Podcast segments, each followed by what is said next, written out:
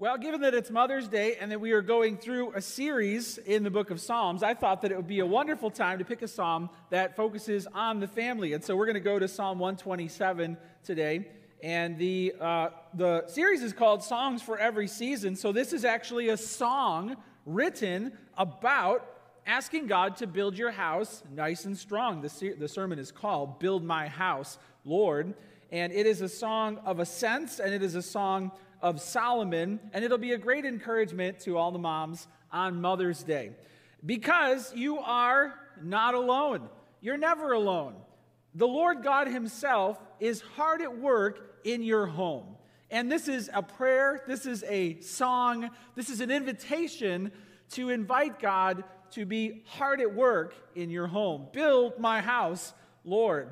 Now, this is a psalm of Solomon. There are very few of them and that's kind of funny. Solomon actually, Mother's Day must have been an absolute nightmare for the man who had a thousand wives and concubines.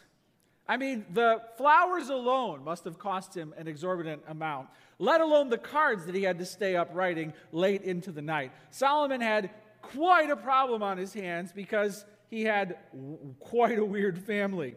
Solomon wrote this psalm, though, knowing that it was only God who could establish his household. Um, and it was a psalm of ascents. What that means is, as the Israelites would come for one of the festivals, uh, they would spend a week or more in, in Jerusalem celebrating the Lord in one of the festivals. On the way there, the nation would be singing these songs of ascent uh, particularly as they were approaching the mountain, the hill on which Jerusalem was built. They would, they would sing. People would be coming from all over the nation singing these songs. And so, what a great portrait of inviting the Lord to build up their family strong and healthy on the way up to the very central place of his presence in the nation. So, this is Psalm 127, and here's what it says Unless the Lord builds the house, those who build it labor in vain. Lest the Lord watches over the city, the watchman stays awake in vain. It is in vain that you rise up early and go late to rest, eating the bread of anxious toil, for he gives to his beloved sleep. Behold, children are a heritage from the Lord, the fruit of the womb a reward. Like arrows in the hand of a warrior are the children of one's youth. Blessed is the man who fills his quiver with them. He shall not be put to shame when he speaks with his enemies in the gate. So it's short, but it's full of uh, great prayers to the Lord. Here's the first thing you can write down trust the Lord God to build your house. Trust him. Trust God to build your house. There's a play on words here between house and home, the physical house and the family. There's also a play on words in the original between builder and sons, builder and sons. These words sound alike. And so it's not just trust the Lord to get the beams of your home up and the foundation poured right. It's, uh, it's, it's a simile, right? You're, you're asking God to build your home as if it's a house under construction. We told you last week that Lauren and I bought a house recently. It's a fixer upper, and uh, we've only owned it for like nine days. And boy, have we done a lot to it. Check out some of the latest pictures of our of our fixer upper project. I don't know what kind of glue they used on the wallpaper in this hallway, but it it it it took like you know all the time in the world to get this wallpaper off, and what a mess. Here's the next picture. We had to uh, get the stone off of an old fireplace and so we can put a new fireplace up. Here's the next picture. Uh, this one is all the garbage that we amassed in the garage. In just nine days' time, the gar- you can't even see the garage floor because of all the junk that's come out, putting a bathroom downstairs and jackhammering it. And I think, do we have one more picture too? Uh, that is, that's me demoing a bathroom. I know that bathroom mirror selfies are in, so I figured I would take a bathroom mirror selfie. And uh, wow, uh, we're moving the shower to where the toilet is and the toilet to where the sink is. And, and this is building a house, right? Now, look, when it comes to building a home, it's construction, right?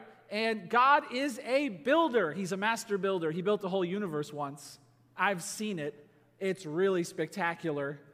And He is also building our homes. And the Bible says, unless the Lord builds the house, those who build it labor in vain. That's the first portrait here. Trust God to build your house. Now, we are building. We are called as parents to build wisely, to bring up our children in the training and instruction of the Lord. This psalm is not the Lord is building, so you just sit back and do nothing. The implication is my work is essential, right? But God's work is supreme. And yes, parents, we must intentionally lay the spiritual foundation for our children. That is essential. That is commanded. That is required of you in Scripture. Kids aren't going to come out ready to build their own spiritual foundation. Hand me another Bible verse, mother. You know, I mean, they need us to put the spiritual foundation down. But God's labor is supreme. The governing force in the construction of your home is great God Almighty. So, yes, we are building, but He is the ultimate builder. Jot this down build wisely on the rock. Build wisely on the rock. In the psalm, we're building. Those who are building are building and they're laboring, but they don't want to do it in vain. Families can choose to build sound biblical principles into their homes can start with bringing your children to church. So, from a young age, they get prayed for in the nursery and cared for, and they get used to coming to church. As they grow up, they come to Awana. They get their little vest. They start getting their little badges. They start learning some verses. Then they get up to junior high, high school. They come to student ministry. They start going to camp. They encounter God on retreats. They get up into upper high school. Maybe they take a mission trip. And they see the world. And they do something like, like when we went to Kiev, Ukraine, and we went to a camp full of uh, predominantly children from uh, orphan homes, and, uh, and, and, and, we were able to share the gospel with them and serve them and have fun with them. And then they get to see the big world, and it's Christ's world, and we can serve Him in that. This is what it means to build wisely on the rock. Now, so many parents today in our secular world are simply not building.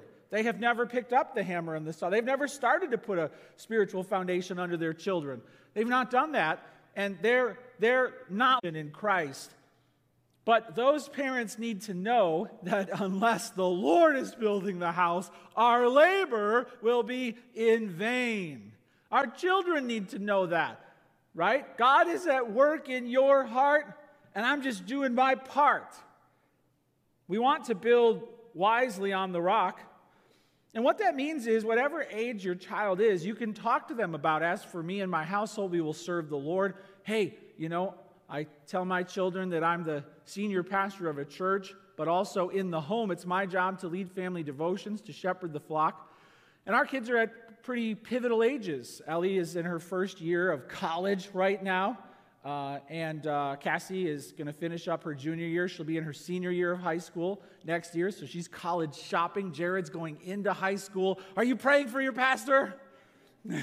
Here's a picture uh, of Allie. Lauren went down to visit her for Mother's Day.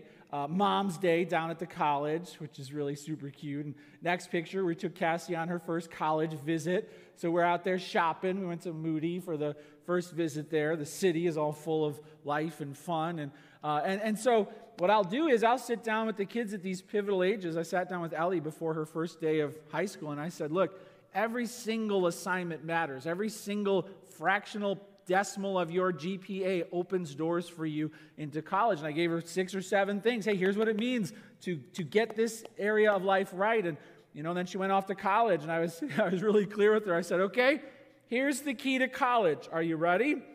Number one, God. Number two, grades. Number three, gold. Number four, guys.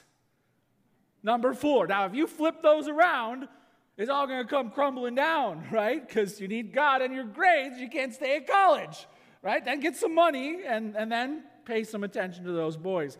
And, and we would give her like her bearings, right? And this is what it means to build a foundation. But then I'll tell her too, I'll say, but look, my job as your dad is just to pack your bags for a lifetime of adventure with God.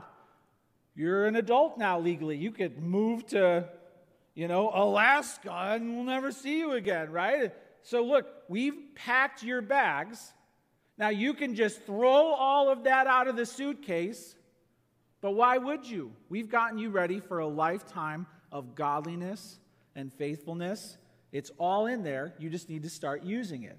That's what parents do. We build wisely on the rock, but we make sure to tell our children God's the one who's building their life for them, right? God's the one. And the older they get, the older they get, when they run into trouble, when, they, when they're afraid, when something happens, you know, the, the less they should be like, you know, where's my dad? Where's my mom? They should be like, where's my God?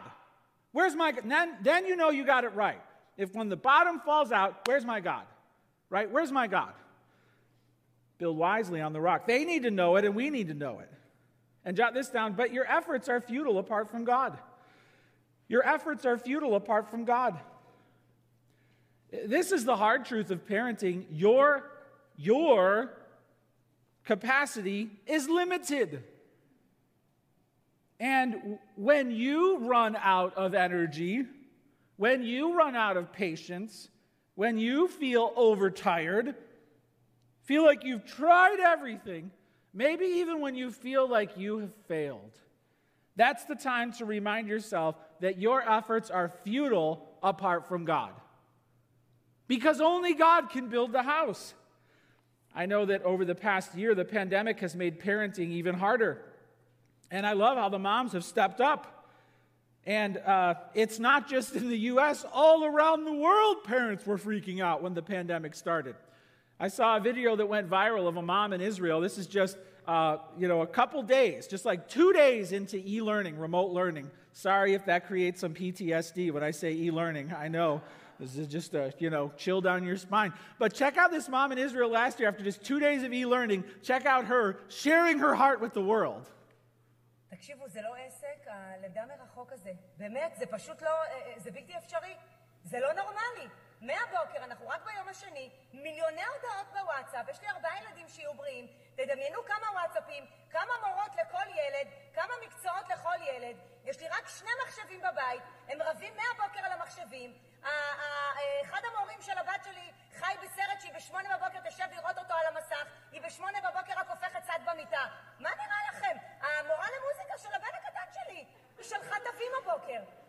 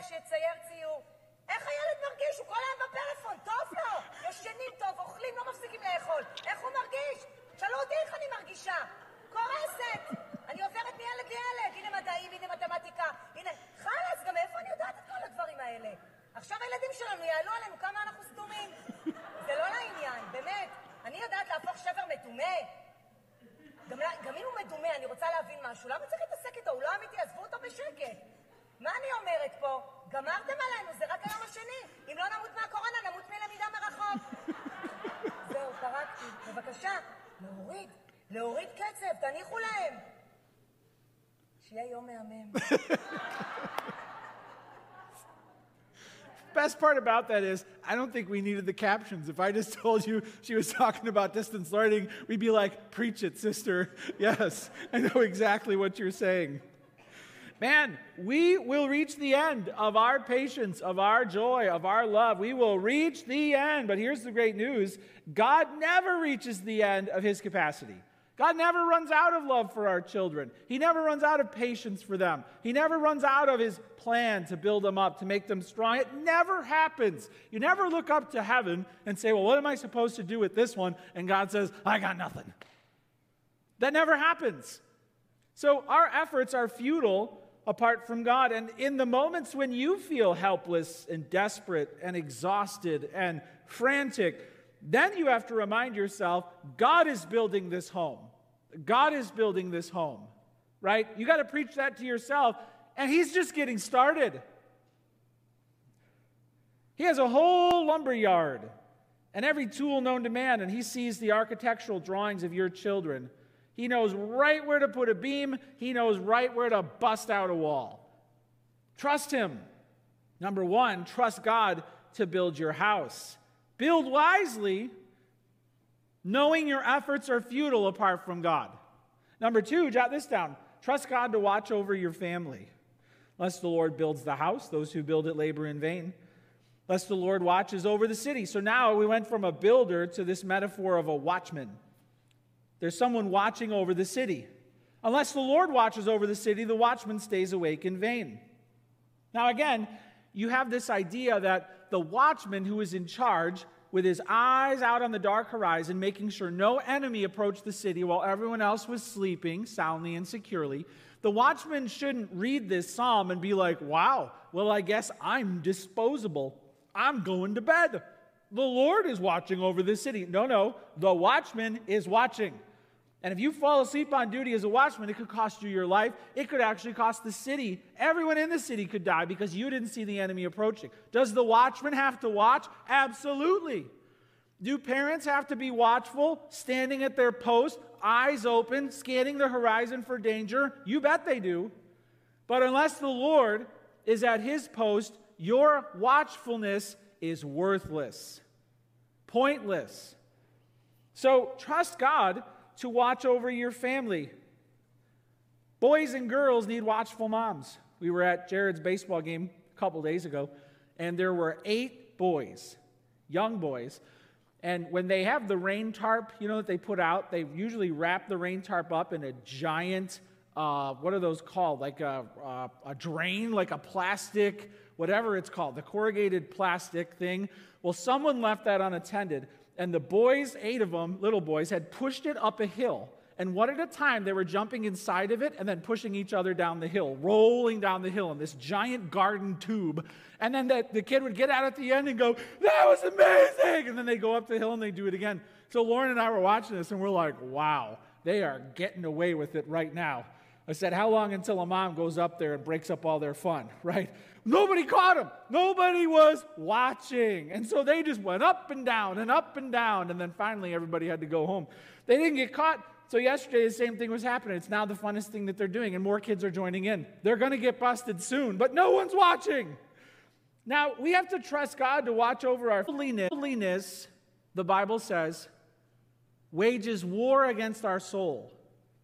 And therefore, parents raising children Parents who want their children to have integrity, to have some spiritual backbone in this world that is casting fundamental truth aside, parents have to be watchful and vigilant. Against what? Against worldliness, against sloth, stranger danger. It's a war every day. And it's a fight with what you're seeing in your child's heart as well the battle over food, the battle over sleep, the battle for homework, for good sportsmanship after a tough loss, respect for authority, especially when you disagree with the grade or the teacher. It's a battle, it's a fight. These things often don't come default in the human heart. So we have to be watchful and we have to be vigilant and we have to know the condition of our flock, right? Always having eyes on them. I saw this other video of a mom who had one daughter and then she had uh, triplets. So she's got four little girls that she's getting ready for bed. And she just filmed it one night. Here's what it's like getting my children ready for bed. Check it out.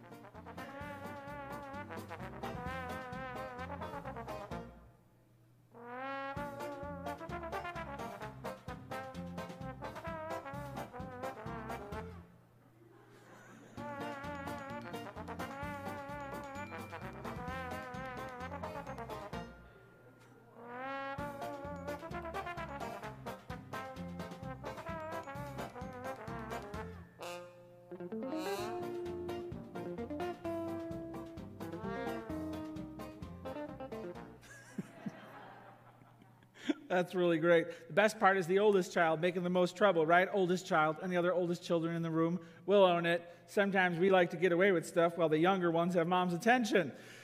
So she's, she has to be watchful, right? And you know what it needs to be watchful. Uh, as a parent, no matter what age your children are, you have to watch them carefully. You're the one watching to see uh, the friends that they are hanging around with. You're the one watching to see the parents in the houses that they're going to for long hours. You're the one who is monitoring if there is any bullying going on, right? Or if a teacher has been unclear and your, your child is struggling to keep up with the assignment, you're, you're watching that and you're looking inside of them, you know, and you're determining why is she struggling so deeply? Where is this coming from? How do we trace it, you know, to the source? And you're watching. And that's God's design. You have to be watchful. You have to be vigilant. But listen, unless God is watching over your family, your watch is worthless. What you're seeing is worthless unless God's eye is on your children. Jot this down. Your watchfulness is worthless apart from God. Apart from God. God is omnipresent. That means that wherever your children go, God is there. My oldest daughter is in Tennessee. I'm not there. God is there. God is there. He's omnipresent. He's also omnipotent. He can do anything. He can accomplish and build anything. He has all power in the whole universe and more. There's nothing that our God can't do. And with God, all things are possible. None of those things are true about you. You are not omnipresent despite your best attempts. Oh, in this day where there's GPS tracking on the phone and where there's ring cameras at the door and where there's social media, oh, you can do a pretty good job of trying to stalk where your kids are and what they're up to. They might even say, I can't get away with anything because you're always watching. They may even feel like mom has eyes in the back of her head because they just get caught, right? But here's the thing you know the truth. You can't see it all, but God can. He's omnipresent, He's omnipotent, and He's omniscient. He knows everything everything about your children, everything about your finances, everything about your home, everything about everything. He knows it all. Therefore, God needs to be the one watching over your children. And when He is watching over your children, you know that your watchfulness will actually work. Because when you go to bed, He is at His post. It says, It is in vain that you rise up early and go late to rest. Boy, there's a lot of that. When you have young children, right? They get up early. They get up early. When you have children like us, teenagers, they never want to go to bed. They never want to go to bed. You're up late. You're up late. You're up late. You're up late. It's in vain that you rise up early and go late to rest, eating the bread of anxious toil. The idea there is you are eating the bread of your unending toil, meaning my efforts are the anxious food that I'm consuming and I'm not trusting God to watch over. I'm I'm going to do it. I'm going to watch my kids. I'm going to protect them. I'm going to call me, call me, call me. And and if you're not sold out on the fact that God is listen, listen, listen, keeping perfect watch over your children, that's where your stomach ache is coming from. It's a lack of faith. It's a double mindedness. It's a you trying to get into your Holy Spirit costume and take over for God. Well, He never wanted you to do that. God never wanted you to become omnipotent or omniscient or omnipresent. That's not your job description. So, your watchfulness is worthless apart from God. And listen, when you trust Him, it says here, He gives to His beloved sleep. I love that. I can sleep like Jesus in the boat when the storm is raging around me. God's got it. God's got it. I can sleep. I reached the end of my shift. God is now on duty. You can rest. And this, this idea of a mom or a dad who has reached the end of what they are righteously capable of doing to watch over and build up their house, and then they give the rest of it to God. They rest knowing that He is the ultimate sovereign. There's no frantic tone in their voice. There's no faithless double mindedness in the terrible futures they're already writing for their. None of that, none of that, none of that. God is on the watch. And if your children sense that, they'll, they'll believe it too. But if their children feel like, unless mom's watching, you're going to get abducted. yeah. If they think if mom's not around, I'm toast, how are they going to build a strong faith in Almighty God? Right? Trust God to watch over your family. Be watchful and vigilant, but your watchfulness is worthless apart from God. God will show you his sovereignty over your children. We tell our kids all the time hey, God's always there. And we pray, bring to light what is hidden in the darkness. Our kids joke now. We can't get away with anything because God busts us sovereignly in ways that we couldn't control. He just brings things to light. Just brings them to light. Just brings them to light at the right time. And when God wants to bring something to light, there's nothing you can do to stop it. Nothing. Time and time again, not only with children, but with adults, when something has been hidden, when God says it's time for it to come out, for it to come out, you cannot stop it. You cannot stop it. And therefore, parents, we can rest in the watchfulness of God Almighty over our children. Where are they now? What are they doing? Do we have to defend them from danger? Yes. Do we have to go and get them if they're in dangerous places? Yes. But look, we're not to be helicopter dad, right? Here I am, here I am. No, no, no. God is on the watch.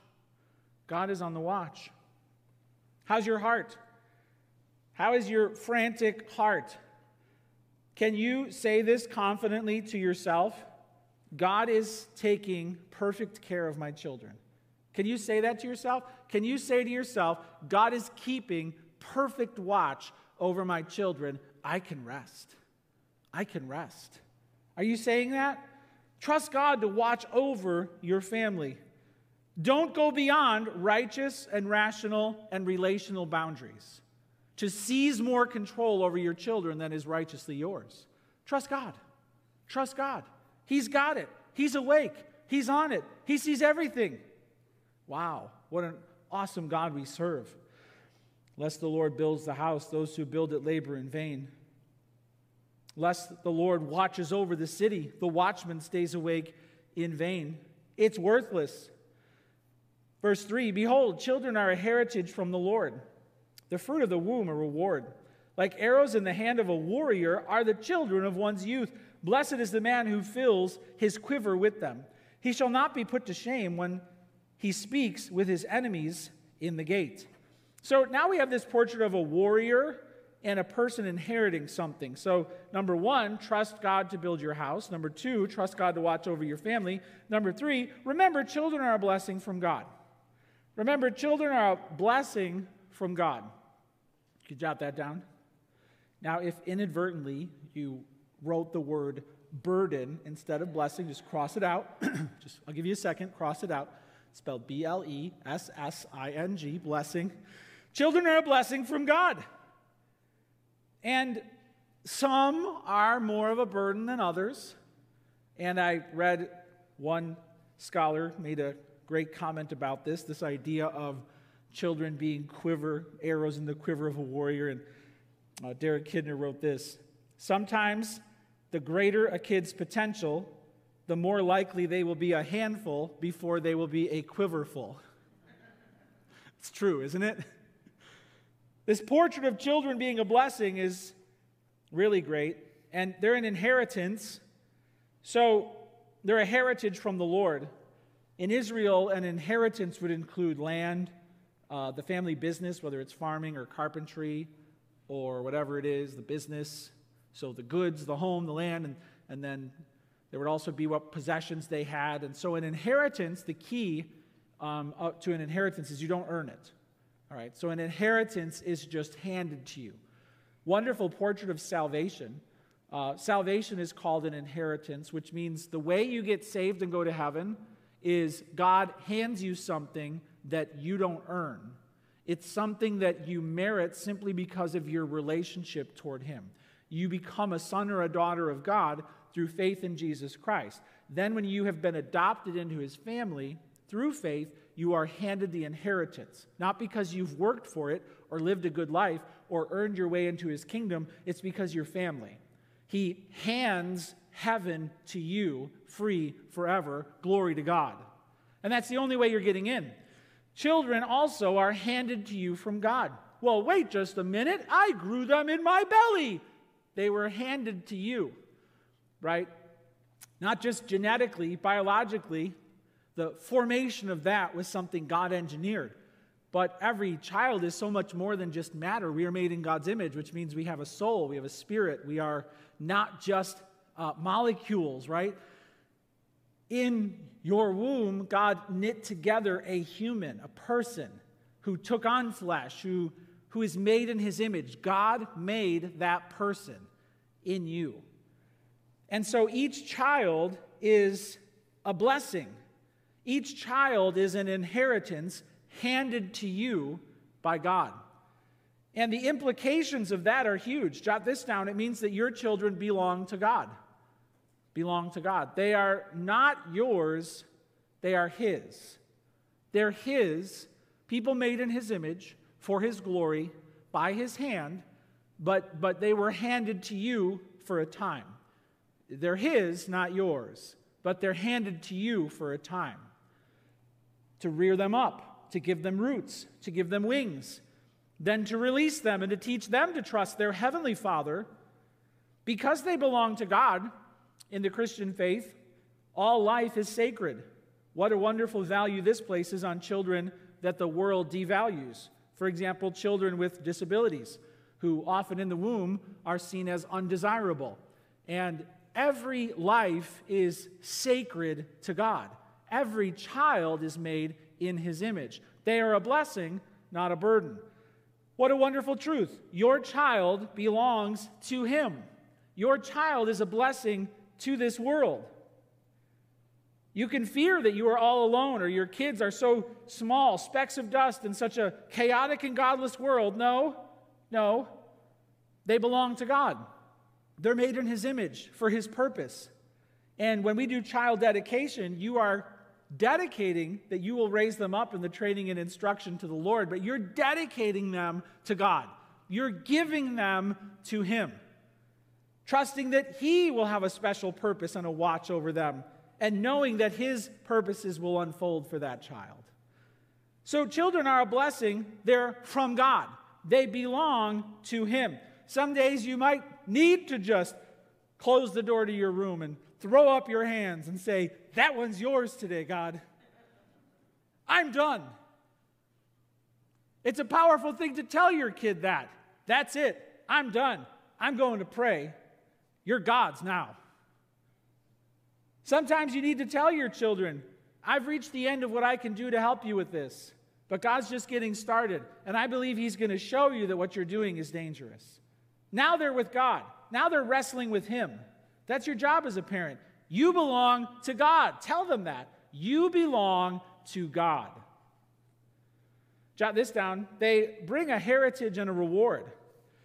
So they are a heritage, and the fruit of the womb is a reward. This idea of a blessing or a, or a profit or, or gain, that includes the joy But it, it means a legacy. It means all that comes in the box with that child, the God stories. It's all part of the heritage, the story of faith. And we're proud of our children. We catalog what they've done. We show on social media when they achieve something. There's joy, there's a reward, there's gain, right? And the Bible naturally now connects those dots and it says, um, like arrows in the hand of a warrior are children of one's youth. Blessed is the man who fills his quiver with them. Then it gives just a very basic, local, everyday blessing. He shall not be put to shame when he speaks with his enemies in the gate. So the gate was kind of like the court, right? It was like customer service for the city. It was also like the initial people's court of litigation. So if you go there alone and you don't have a family, you can be taken advantage of pretty easily. But if you've got a big family, strong sons, godly daughters, not only are they witnesses for you of your character, but you better watch out right? Because the family protected its land, and, and you know, back then there wasn't always like a government force around to enforce these laws, like police. So your family was right there. And watch out is the point. If you've got a good, strong, healthy, godly family, watch out because you're stronger. That's not only true of your family, you have a lot more children, you have a lot more leverage in life, right? But it's true of the nation. The country that has a lot more strong families with a lot more children has a lot more leverage. That's just the way it is. So they bring a heritage and a reward. And then jot this down they impact the world for God. They impact the world for God. It says here, like arrows in the hand of a warrior are the children of one's youth. Blessed is the man who fills his quiver with them. So now we're looking at like a warrior who's armed with the bow and arrow, right? Strong for the battle. And we can expand this out to see it as like Christian parents, right, have these arrows that we are aiming and then we're, you know, we are aiming them at the enemy, right at the heart of the forces of darkness to strike a blow for the kingdom of light. It's a battle and we are sending them out right into the thick of it. That's what we're doing. And I love that. I love that idea of being in a great fight and raising up your children in the training and instruction of the Lord as being a great way to go to war, to rumble with the enemy in this world. Godly offspring. I like the thought of a warrior with arrows here. Here's a, here's a picture of several famous archers from uh, the movies, right? You got Legolas, uh, you've got Hawkeye, you've got Merida, and you've got Katniss, and the thought of being really good with a bow, right? Like really good with a bow. You are deadly. And, and as parents, we're trying to aim them correctly, right? And boy, when you let them go, some of them just don't fly straight, right? They're missing a feather. You know, what I mean, zoom, whoa, that's not where I was aiming. Uh, but the idea is you're aiming them correctly and you are pulling the bow, you're intentional and you are letting them go. They may take a winding road, right? We trust that God's going to get them right to the bullseye of His plan for their life. But I love this thought of parents being intentional about releasing their children into this world to strike a blow for the kingdom of light. Strong children who become confident men and women will look around and see the damage darkness has done to their generation. The mind, the body, the heart, and the soul all riddled with shrapnel because of the world and its ideas. And then they will look up to heaven and say, Here I am, send me, Lord. That's the idea. We are releasing them. And then as parents, we seek to leave a legacy where our children will hand down the faith to their children. They will embrace the call to go and make disciples of all nations, to stand against the hollow promises of the world, to teach their children to fear God and to prepare for eternity to surrender to service in the local church or on the mission field or in ministry, to sacrifice greatly to grow up the kingdom of Christ, to see and feed the poor, those that the world is overlooking, to cry out for justice for those who are oppressed, to reach the lost and adopt the orphans and care for the sick and preach the gospel. This is what we want our kids to do. We want them to impact the world for God. Trust God to build your house. Build wisely on the rock. Your efforts are futile apart from God. Trust God to watch over your family. Be watchful and vigilant because your watchfulness is worthless apart from God. Remember, children are a blessing from God. They belong to Him, they bring a heritage and a reward. They're intended to impact the world for God. Let me close with a, an example. One of the finest godly women of the faith in history, Susanna Wesley. You never heard a story, her story, it's quite impressive. The article says this If a passing stranger walking through the rural village in England on any given day between 1700 and 1720 had peered through the window of the home of the local pastor in the Anglican church, he may have caught sight of something quite strange. Depending on the time of day, this observer might have seen a woman sitting in a chair with her kitchen apron pulled up over her head, while her 10 children read, studied, or played all around her. Two of those 10 children would have been little boys, John and Charles Wesley who would grow up to shape the course of Christian history and thus change the world. The woman under the apron would have been Susanna Wesley, who assumed this odd posture for two hours almost every day, praying. She knew the dynamics of a large family. She was born the 25th child of 25 children, the caboose. In 1669, Grew up the daughter of a highly educated minister in London. She had little formal education, but growing up in an academic household with so many other siblings left her well read and well rounded intellectually. She met Samuel Wesley, an aspiring Anglican minister, and married him in 1688 when she was just 19 years old. Her 53 years were far from easy ones. They were characterized by loss, hardship, and struggle. Yet she became a woman of immense legacy, largely through the dual virtues of organization and prayer. She delivered 19 children, but nine, including two sets of twins, died in infancy. Another was accidentally smothered in the night by a nurse as Susanna recovered from labor, labor and delivery. Samuel, her husband, was not good with money. He once spent several months in debtor's prison. Susanna's household organizational skills are the stuff of legend. She knew from personal experience that quality one on one time with a parent is hard to come by in a family with many children, yet powerfully important. So she set a rotating schedule through which each of her children spent an hour with her alone before bedtime on a designated night each week.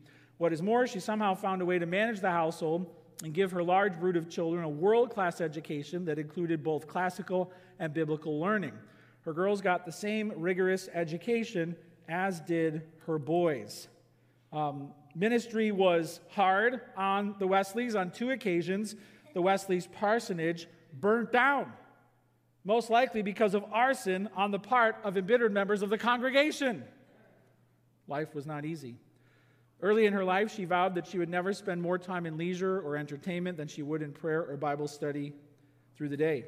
Even amidst the most complex and busy years of her life as a mother, she still scheduled two hours each day for fellowship with God and time in His Word. She adhered to that schedule faithfully.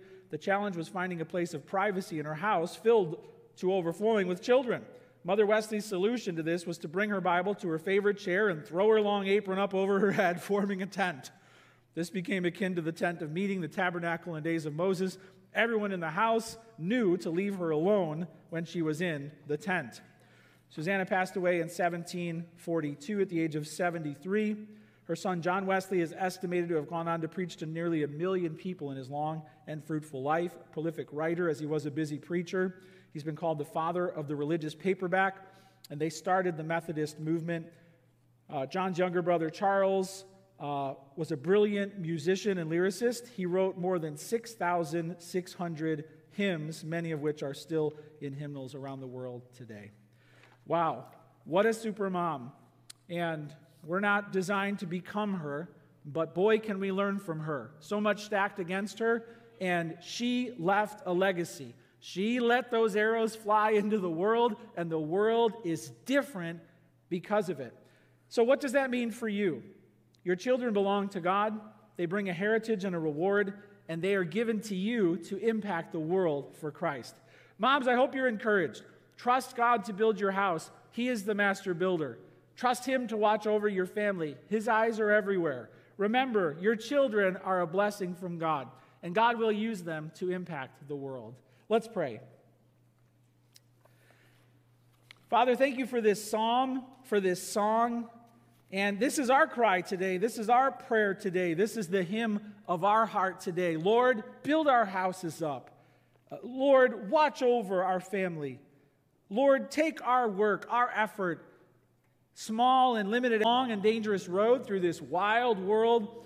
I just pray that you would reassure us and them that you will never leave us, you will never forsake us. Thank you, Lord, for our children and for this tremendous honor to parent them. We praise you, Lord, and trust you through the good times and through the bad times when our plans seem to work and when everything seems to fall apart. You are on guard. You're watching, you're building, and we thank you for this promise. We pray all of this in Jesus' name. Amen.